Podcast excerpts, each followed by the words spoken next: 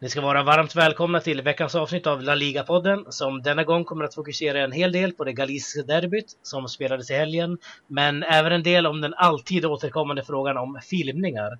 Daniel Jakobsson heter jag och med mig har jag en råtaggad Sam Sairi som fick med sig ett väldigt tungt poängtapp hemma mot Malaga i helgen. Har du lyckats återhämta dig ensam? Ja, det, det, har jag gjort. Även om det var några tunga timmar där efter matchen så har man börjat reflektera lite nu i efterhand. Så det känns bättre. Nu är det ju rolig match imorgon som väntar. Ja, precis. Eller ikväll när det här avslutas. Ja, ikväll blir det när det här släpps. Ja. Eh, med oss den här veckan har vi även Hamid Des, eh, Dasbrailov, förlåt, som medverkar för andra gången här i podden och är en supporter till eh, mitt eget Deportivo La Coruña. Hur är läget med dig, Hamid? Det är jättebra, jättebra. Det känns underbart att vara tillbaka här nu igen. Ja, härligt. Det är kul att ha med dig igen. Um, ja, som jag sa här i inledningen så kommer vi alltså snacka mer om Depor lite senare i programmet, nämligen i del två. Men uh, först var min tanke att vi ska avverka, precis som vi brukar, veckan som har gått och vi börjar i Basken. Uh, Real Sociedad besegrade i helgen Sevilla i en väldigt underhållande match som slutade 4-3. Uh, nu har David Moyes varit tränare för Real Sociedad i lite mer än fyra månader. Um, om vi börjar med dig då Sam, hur ser det ut för Sociedad just nu? Eh, jag skulle säga det ser både bra och dåligt ut. Det bra är väl att de är fortsatt starka, om inte starkare på Anoeta. Där, eh, ja, de har ju slagit i stort sett eh, varenda topplag där. Eh, mm. och eh, man fortsätter på den inslagna vägen och man har, i mina ögon så har spelet blivit bättre på Anoeta till och med när, eh, nu när Moise har tagit över. Um, däremot så är bortaspelet det stora problemet för Real Sociedad och där och, det, det, gäller ju i synnerhet Mois som kanske har dragit ner bortaspelet ännu mer mm. ner i skiten om man får säga så. Mm. Inte för att det var så strålande innan Mois heller, men eh, ja, det, det, är lite eh, vad ska man säga, tudelat. Bra hemma, dålig borta. Mm, ja, Jagoba hade också lite problem där med bortaspel. Han vann ju inte heller en bortamatch måste man säga. Nej, uh, men visst, man vet ju David Moyes när han var i exempelvis England med sitt Everton, de var ju väldigt starka på Goodison Park. Framförallt mot lag som exempelvis Liverpool, United och så vidare. Um, det är väl något liknande vi ser här skulle jag gissa. Eller vad tycker du Hamid med dagens Real Sociedad? Har du sett några förändringar sedan Moyes kom in i det här laget? Om jag ska vara ärlig så har jag inte tittat så mycket på Sociedads matcher, men det, genom att titta på resultatet som Sociedad får med sig i matcherna så känns det ändå att David Moyes gör ett ganska bra jobb i Sociedad jämfört med i United sist i alla fall. Mm, precis. Det är ju lite annan spelartrupp måste man ju även säga.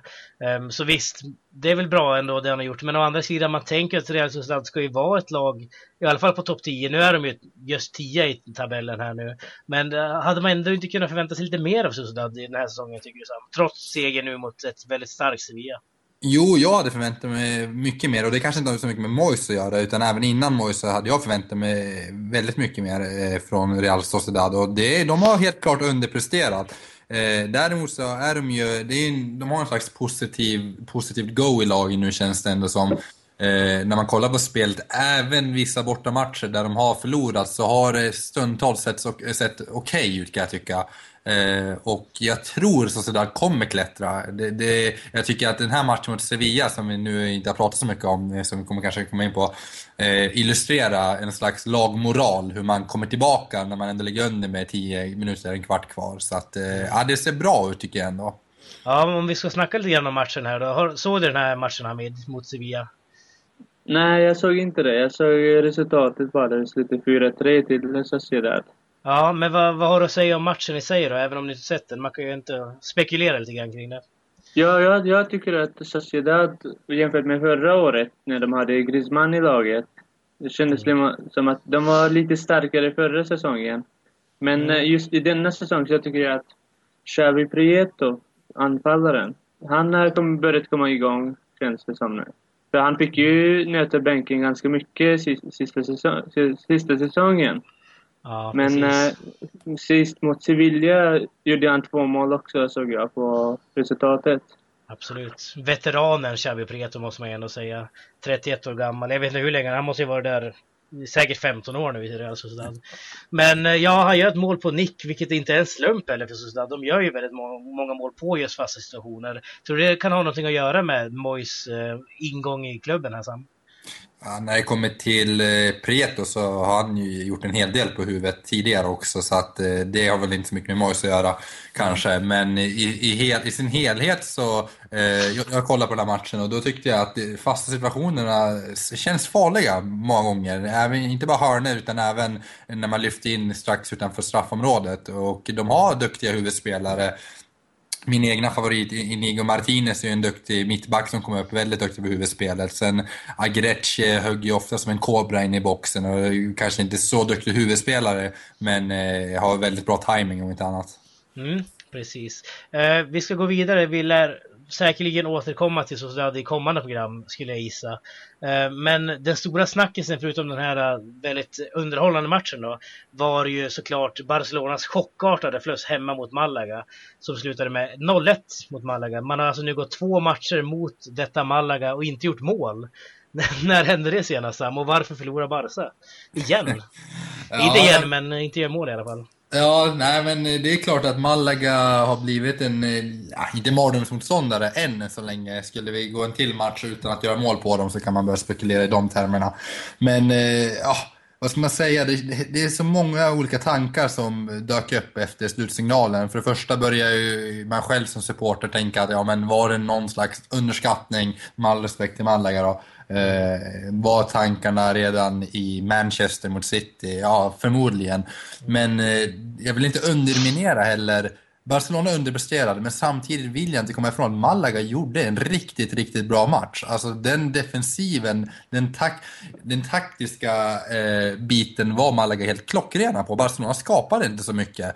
Och det, har, ja, det är en blandning av bra försvarsspel och Barcelona som är, kanske inte har sin bästa dag. Och det, det som är intressant är, hade det här kanske varit ett inte vet jag, ett engelskt lag i Champions League eller Real Madrid eller något annat lag, då hade man i media ofta sagt att det här är en taktisk triumf, det är en genialisk match. Men det erkännandet får inte Malaga, fast det var i stort sett, de spelar på det sättet som lag som Chelsea exempelvis brukar göra mot Barcelona, eller som jag för, lite föranar att eller Manchester City kommer göra imorgon.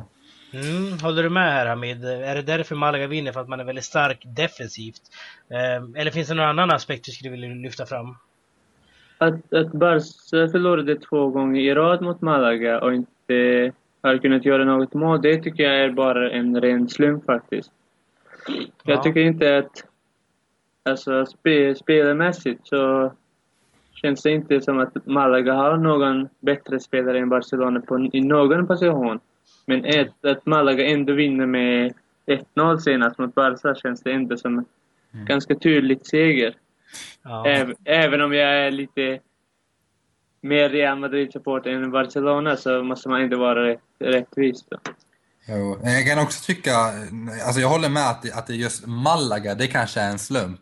Jag menar en sån här taktisk ström tror jag många lag kan göra mot Barcelona. Eh, så det, det är definitivt en slump kan, man, kan jag tycka också, eller det behöver inte vara en slump, men i det här fallet tror jag att det är en slump. Och eh, det är mer, att vad jag vill lyfta fram är mer deras tak, ta, ta hur, de, hur de genomför den matchen taktiskt. Och det är det jag menar att flera lag kan göra. Och Malaga gjorde det denna kväll alldeles ypperligt. Och en som fick bära lite hundhuvud efter matchen var ju faktiskt Dani Alves som helt slarvade bort det där hemåtspelet som var, eller var det till och med en långboll mot honom kanske? Till ja, det var lite nonchalans. Han, eh, målvakten slog ut en långboll och Dani Alves, Alves försöker på ett tillslag passa, eller lägga hem den till Bravo då, som också kommer lite på mellanhand. Han tvekar på om han ska gå ut och sen så backar han, så går han ut ändå i slutändan och då är det för sent. Och även Andres Iniesta fick utstå väldigt mycket kritik måste man ju säga. Ja, såg, men det, var, det, var, det såg väldigt fantasilöst ut kan jag tycka. Man var inte alls så kreativa som man har varit de senaste veckorna, utan kreativiteten saknades, fantasin saknades. Eh, men Ah, jag vill inte dra för stora växlar av det här eftersom de har haft så god form så det känns orättvist om man ska dra fram den här stora sågen över en match. Så, eh, vi avvaktar och ser imorgon kanske, eller ikväll när det här programmet släpps så kanske sågen kommer fram.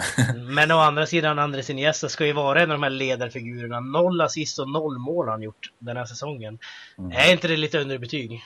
Det är underbetyg och Iniesta ska ju vara den spelare som i sådana här matcher där det låser sig, ska ju, han, är, han har ju en förmåga att kunna luckra upp de här tajta försvaren. Och det har varit hela säsongen att han har haft lite problem med småskador och, och när han väl har spelat, han inte kommit upp i normal standard. Så där, man kan se det positiva i det att Barcelona har sparkapital där, så förhoppningsvis så kanske vi får igång Iniesta nu när det börjar dra ihop sig. Men eh, det är klart, än så länge är det en dålig säsong av den lilla vampyren. Precis, och det är fler som måste prestera också. En Luis Suarez exempelvis har ju inte, han, det, han är inte ens i närheten av att kunna göra 32 mål som förra året liksom. Så ja.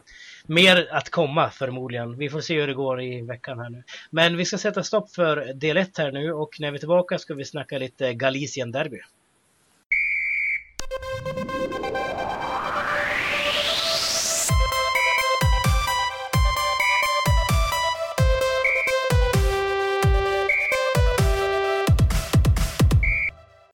Det är få matcher i Spanien som väcker så starka känslor som ett galiciskt derby gör. Och i helgen så spelade Deportivo La Coruña mot Celta Vigo på ett kokande Riazor. Matchen skulle dock sluta i ett mindre fiasko för hemmalaget Depor då Celta vände, och, eh, eller vände hem med en seger med 0-2. Och om vi börjar med matchen i sig då. Vad har vi att säga om den Hamid? En ganska besvikelse om jag ska vara ärlig. Mm. Redan efter jag hade hopp om uh, några poäng i, efter första halvleken då Deportivo var klart det bättre laget, men uh, sen i andra halvlek kollapsade laget helt och uh, ja, det gick inte så bra helt enkelt. Nej, vad har du att säga om matchen Sam? Såg du den här? Ja, det här var ju lördagsgodis klockan 22 där. Mm, eh, jag som går på kryckor så var det här perfekt. eh, nej men, eh, jo det var... Jag är också lite småbesviken på Depor.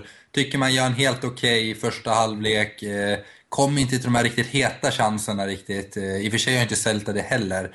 Eh, men, och, och det här tycker jag hänger ihop lite med det vi pratade om förra podden, eller var det förra, förra när vi pratade om lite hemma-borta-spel. Det kändes som att Celta Vigo i egenskap av bortalag inte hade den här pressen på sig på samma sätt som Depor hade, utan att Depor på något vis eh, ville visa att det här var deras hemmaborg och sen skulle man kanske ta, ta för sig lite för mycket av spelen än vad man egentligen är kapabel till. Då Celta Vigo enligt mig i grund och botten är ett bättre lag. Och eh, ja, och, och, det straffades i slutändan då, då, då de kontrade in faktiskt två bollar i slutändan varav det sista kanske var en tabbe, eller det var ju en tabbe av backen mm. och målvakten. Absolut, och där kan jag faktiskt ställa mig ifrågasättande till laguttagningen som eh, våra kära Victor Fernandes gör här. Därför jag är ju jag har varit ifrågasättare till den här backlinjen hela säsongen. Jag vet mm. att Alberto Lopo, han är ju en ganska stor legend i Depor, liksom. Men man har en Pablo Insua, förvisso har han varit skadad en del under säsongen. Men Pablo Insua är ju liksom den nästa stora mittbacken i Depor. Och jag tycker ändå att han ska få starta en sån här match istället för Lopo. Nu drar Lopo på sig ett rött kort dessutom. Ja, och det, och det, det röda kort är oförlåtligt. Det är, en så rutinerad herre kan ju inte ta gå in så klantigt på en så ofarlig yta på planen. Jag tror det är mittplan han kommer där och glidtacklar och tar ett andra gula. Alltså det är så orutinerat och där dör ju matchen enligt mig. För där ligger man under med 1-0 och det är omöjligt att vända då. Precis, man... är man 34 år och spelar i den här klubben, men man vet vad den här matchen betyder, kan man inte gå in och göra det Lopo gör här tyvärr. Det är dåligt. Sen tycker jag det är intressant att man ser Alex Bergantinios som har varit liksom, han platsade ju knappt i sekundan, alltså kliv in i lagkapten i den här matchen. Um, Manuel Pablo i all ära, men han kanske skulle ha startat bara för att det är Manuel Pablo nästan. och sen har vi placeringen av Celso Borges som jag fortfarande inte vet vart han spelar riktigt. Där skulle jag vilja ha Juan Dominguez bredvid Alex Bergantinos. Eller vad tycker du om det här Hamid? Sedan eh, Borges ankomst så tycker jag att Deportivo har sett ganska bättre, har gjort det ganska bättre spelmässigt men eh, att, att, som du säger, att bänka Borges i förmån för eh, Juan Dominguez tycker jag inte det hade varit riktigt rätt eh, byte om jag ska vara ärlig. Mm. Nej, för, jag, eh, nu tänker jag inte att man ersätter Borges med Juan Dominguez utan snarare att man kanske tar ner Peter José Rodriguez eller Lucas Perez eller någon till förmån för en Juan Dominguez då, som ändå är liksom Depor fru en fru om man ska säga.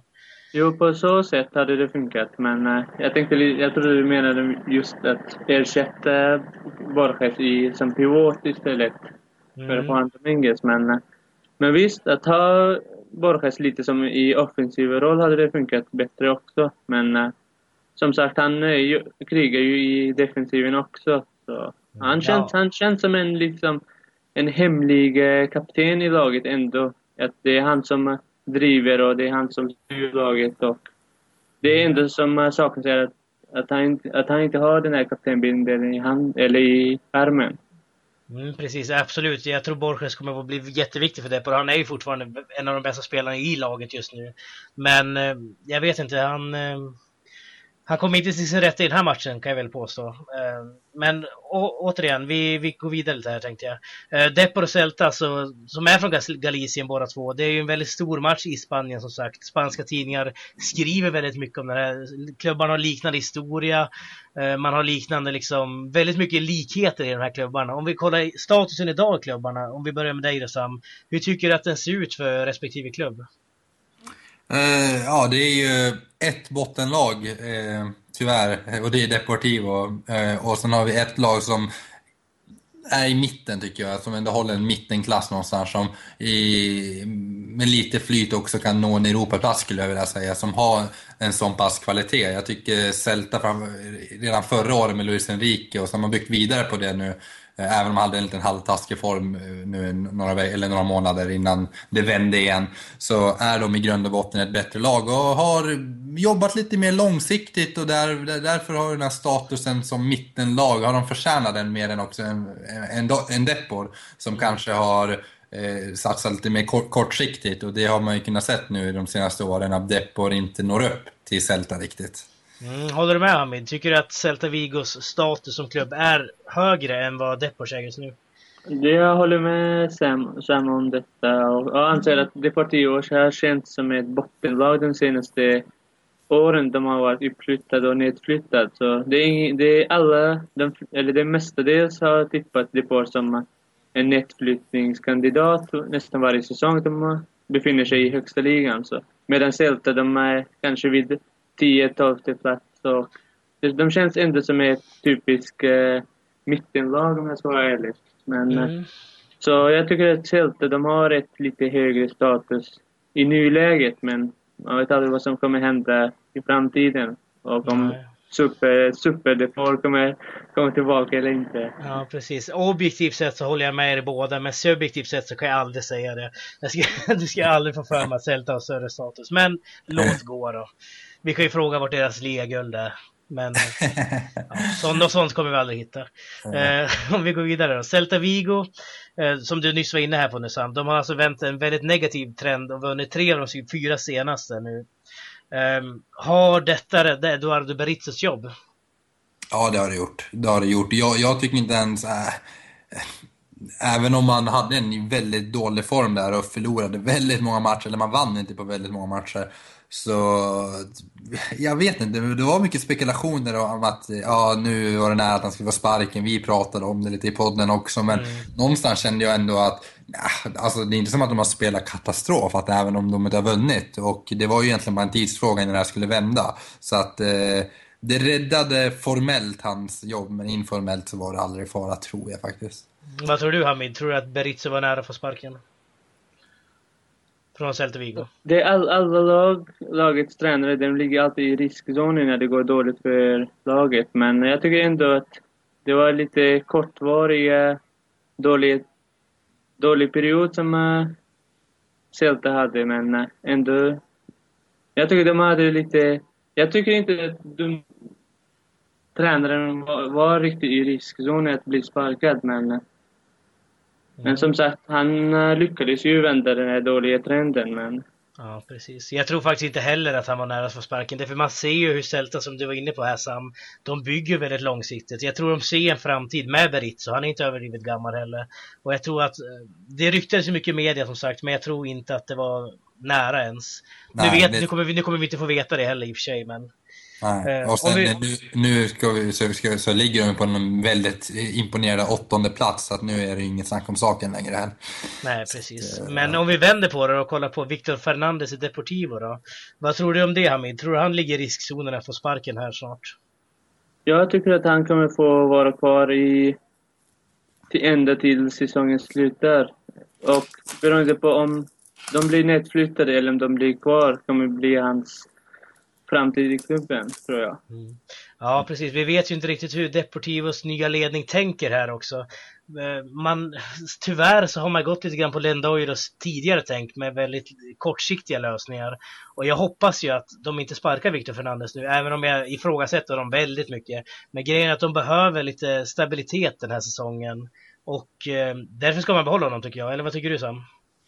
Ja, jag tycker också man ska behålla honom och det beror framförallt på att jag tycker inte han har underpresterat med Deppo utan de ligger där, det förvänt där man förväntar att de ska ligga. Eh, på en femtonde plats, alltså varken mer eller mindre skulle jag vilja säga. Och eh, målet ska helt klart vara att undvika nedflyttning och än så länge ser det ju helt okej okay ut även om det är väldigt tajt där nere. Jag tror det är två poäng ner eh, till eh, osäker marken. Så att, eh, ah, jag, jag tror han måste förlora några matcher i rad för att, eh, och att, att det ser väldigt tungt ut inför slutspurten att man gör någonting sånt, mm. något sådant drastiskt. Men jag hoppas inte det. Men, Nej. Ja, fortsätt Hamid. Men dock tycker jag att Deportivo bör förbättra det offensiva spelet och producera mycket mer mål än vad man har gjort hittills. Mm. de anfallare man har i laget, de är ju ganska kända lag som Helder Postiga bland annat. Men han är en som iskall. inte... Precis. Som är iskall och inte har lyckats göra...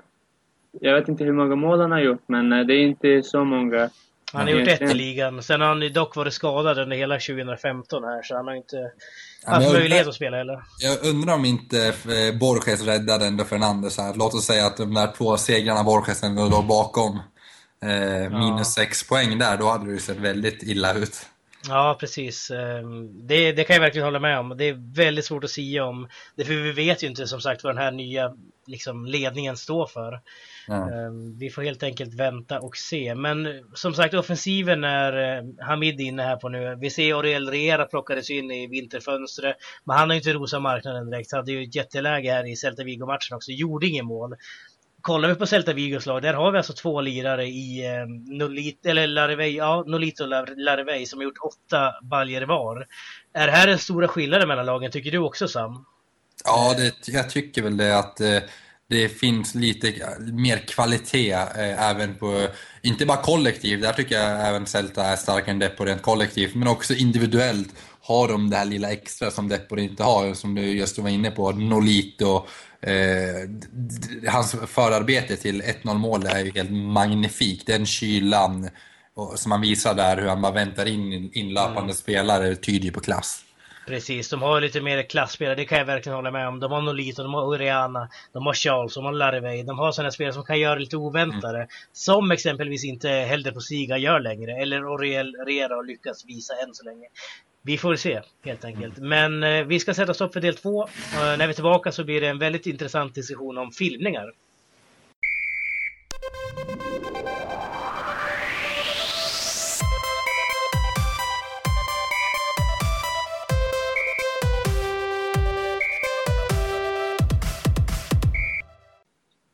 Även om den här frågan inte är glödande het just nu så vet jag att det är en fråga som ofta dyker upp inom fotbollen och det är såklart filmningar jag pratar om.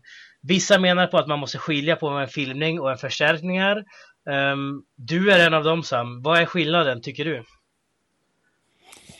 Eh, ja, det är som du säger, det är bara att lyssna på skillnaden så hör man vad skillnaden är. Att filmningar är när du faktiskt skapar en situation som inte finns där. Det vill säga att du inte får en beröring och du, du försöker lura domaren. En överdrift är ju att det faktiskt har hänt någonting. Det vill säga att du kanske i första läget skulle haft en frispark och sedan förstärker den situationen. Men också syfte kanske att lura domaren till viss del genom att kanske få ett lite hårdare straff. Men det är ju inget snack om att i första läget att frisparken skulle ägt rum. Det, det eller straffsparken för den delen. Så att det, där är den här skillnaden som många brukar blanda ihop.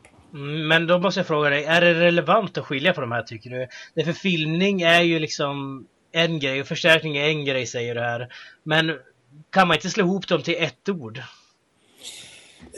Jo, det kan man göra, fast det, blir, det uppstår en viss problematik då. För, att hur, för då måste man börja så här äh, mäta smärttröskel på spelare. För att det är nästan omöjligt. I vissa fall kan man självklart säga en överdrift och det kan man ju straffa i efterhand.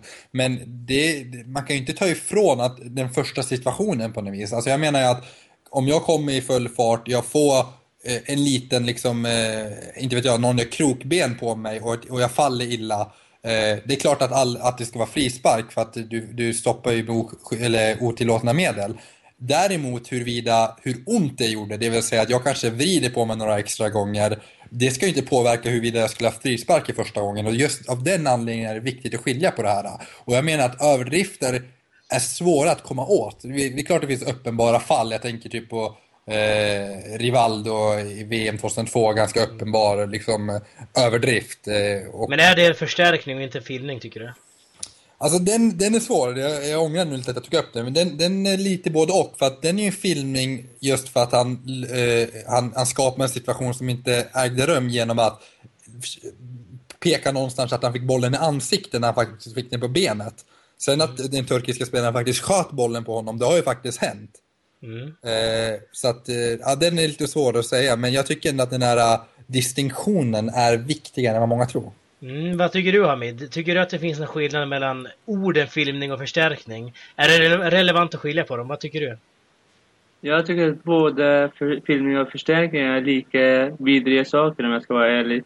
Det är, jag tycker det är film, filmningar. Det är ju det som har börjat först och sen har spelarna börjat förstärka det ännu mer för att kunna lura domarna till gula och röda kort. Jag vet inte sedan när det var de här grova filmningarna börjat men just vad det ser ut idag, i dagens fotboll så förekommer det filmningar i nästan varje match kan man säga, i vilken liga som helst. Ja, absolut. Jag kan tycka så här att filmningar, det är ju regelvidrigt. Det kommer vi, alltså det är ju, jag tycker det är skitfult med filmningar. Um, däremot förstärkningar eller överdrifter som Sam snackar om här, det kan jag nästan förstå varför man gör ibland. Om vi säger att det kommer in en kille med liksom 110 km i timmen men liksom dobbarna i knät på dig. Även om han bara råkar toucha dig så är det ju bedrövligt gjort av försvararen eller vem det nu är som tacklar. Och då kan jag nästan känna att Förstärk för fan. Jag, jag hade gärna tagit en sån liksom frispark, eller vad tycker ni?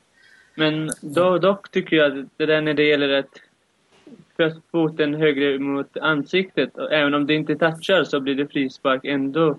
Så sånt tycker jag att domarna ändå blåser, även om det inte riktigt touchar motståndare. Till exempel om det kommer en full tackling och spelaren liksom aktar sig och så här. Men mm. domaren brukar ändå blåsa för det. Det är ändå farligt spel. Eh, alltså, jag tycker att något som illustrerar det här ganska tydligt, det är det här med att i regelboken säger ju ganska tydligt att du, man får inte ha armbågar eller man får inte liksom en, ta handen i någons ansikte eller någonting oavsett om du slår någon eller om du bara liksom puttar iväg någon med handen och liksom på, på motståndarens ansikte.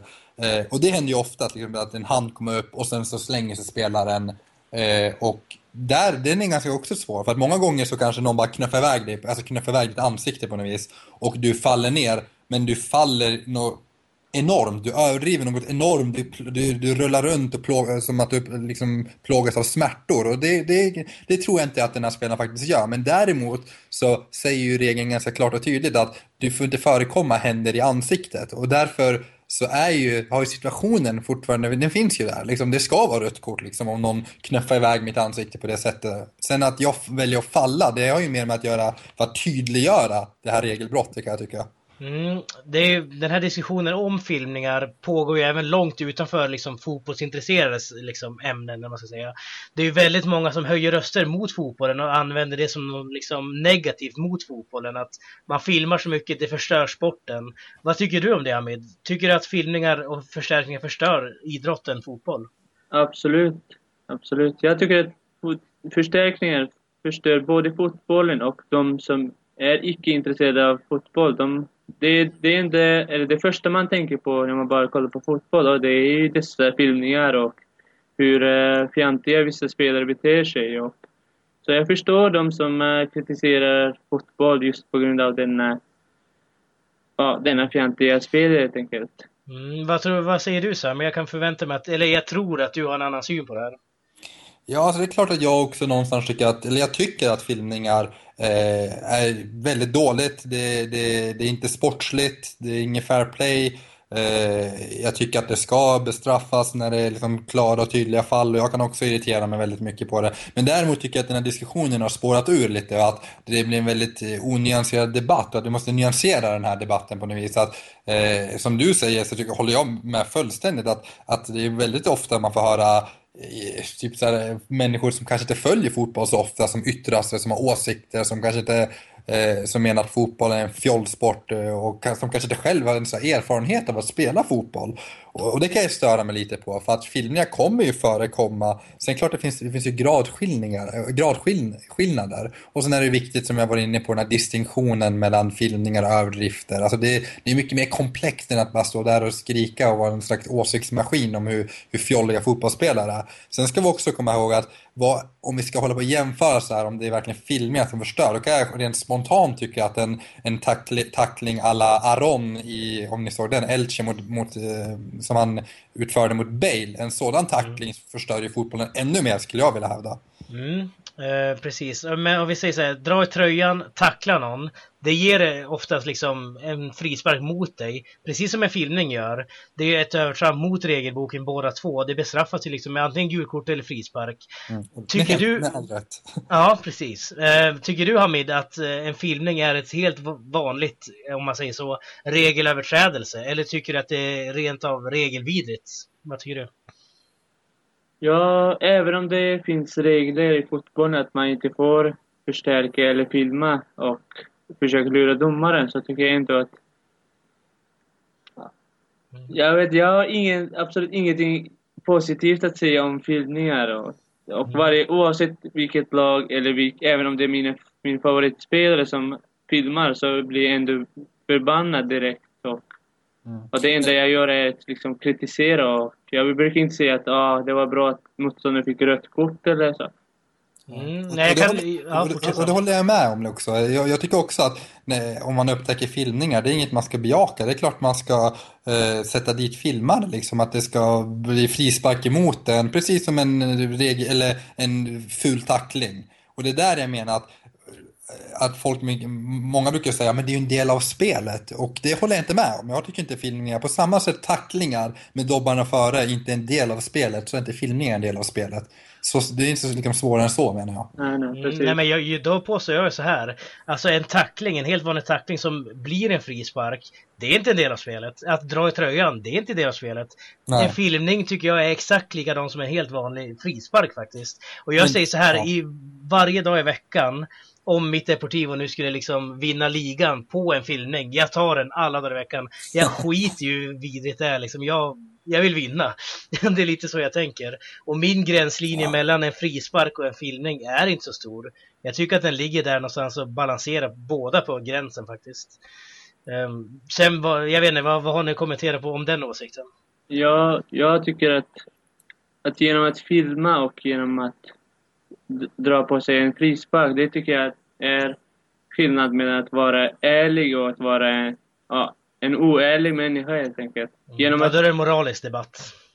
Ja, precis. Ja, för jag tror också att vi i slutändan, det, det, det som gör att filmningar på något vis kanske gör att folk blir lite mer upprörda än en ful tackling alla Roy Keane. Det beror på att det finns något etiskt eller någon moralisk eh, debatt som Eh, som man, eller man, man, man lägger in så moraliska värderingar skulle jag vilja säga. Att man tycker att ja, men sådana här tacklingar hör faktiskt hemma i sporten. Och då det ska vara lite tufft och eh, det är inte allt för sällan man hör så här hockeyfantaster stå ja, men det är klart man ska få tacklas lite och ibland kan det gå mm. överstyr. Man, kan tycka, man ska till och med få slåss kan man tycka. Ja, men att det är lite på den nivån. Och sen så en filmning, bara, men det är bara så himla fegt och sjukt. Att man moraliserar på något vis. Och det är därför den här debatten har gått överstyr. För jag är lite mer inne på din linje där Daniel. Att det är inte så stor skillnad på att faktiskt tackla eh, någon. Att komma med kanske dobbarna bakifrån eh, och filma. Till, eh, och filma. Liksom, det är två regelbrott och de ska behandlas likadant. Sen finns det gradskillnader alltid. Liksom, att på samma sätt en tackling med dobbarna före och att du råkar krokben på någon. Det är också en gradskillnad. På samma sätt det finns grova filmningar och vanliga filmningar. Mm, precis. Um, vi har faktiskt nått änden av detta program. Men innan vi avslutar så har ju Sam en veckolista som man ska presentera. Um, veckans Okir och veckans faubär, Vad har vi här denna vecka Sam? Uh, ja, veckans Tokero, det går till den formstarke som har varit lite i skuggan av Leo Messis toppform. Och det är Antoine Griezmann som har visat en otrolig form och han fortsätter på den inslagna vägen med två, två nya mål. Och hans samarbete med Mandzukic ser oförskämt bra ut. Mm, precis, och Torres på det också när det väl behövs. Uh, veckans Faber då? Veckans Faber har jag varit inne på och det går väl in lite på den debatt vi haft. Och det är Aron i Elches vansinnestackling Eh, alltså den, den tacklingen, många i media har varit inne på att det kunde ha förstört Bales eh, säsong. Den hade kunnat förstört hans karriär. Och det är ett under att han inte får rött kort och hur man kan missa en sådan sak. Ja, precis. Kan du köpa den här listan Hamid? Låter det bra? Ja, absolut. absolut. Speciellt den eh, förberett-valet som eh, Sam gjorde efter det. Jag såg, jag såg ju hela matchen och när jag väl såg den där fula tacklingen, jag skrek, jag skrek direkt att det skulle vara rött kort, men att domaren tvekade i början och kom med gula kortet. Jag förstod ju inte riktigt beslutet och hur han tänkte det. Ja, och speciellt med tanke på att de har ju, en, alltså det var ju på kanten, linjemannen kan ju omöjligt ha missat det där. Alltså det var ju inte kanske helt slickat liksom längst ut på, vid kanten, utan men det var ändå ganska långt ut att domarna hade bra uppsyn. Mm. Precis, eller så filmar Bale, vem vet. Eh, men eh, tack så mycket för att du ville vara med den här veckan Hamid. Det var jättekul ja. att du ville vara med en gång till. Förhoppningsvis så ser vi dig än en gång här i framtiden. Eh, ja. Tack till dig också Sam. Nästa vecka så är faktiskt inte jag med i La Liga-podden. Då jag är utomlands och då är det Sam som kommer ratta programmet och det kommer gå utmärkt, eller hur Sam? Ja, det ska bli spännande. mm, precis, men tack så mycket för oss. Hej då! Hej då!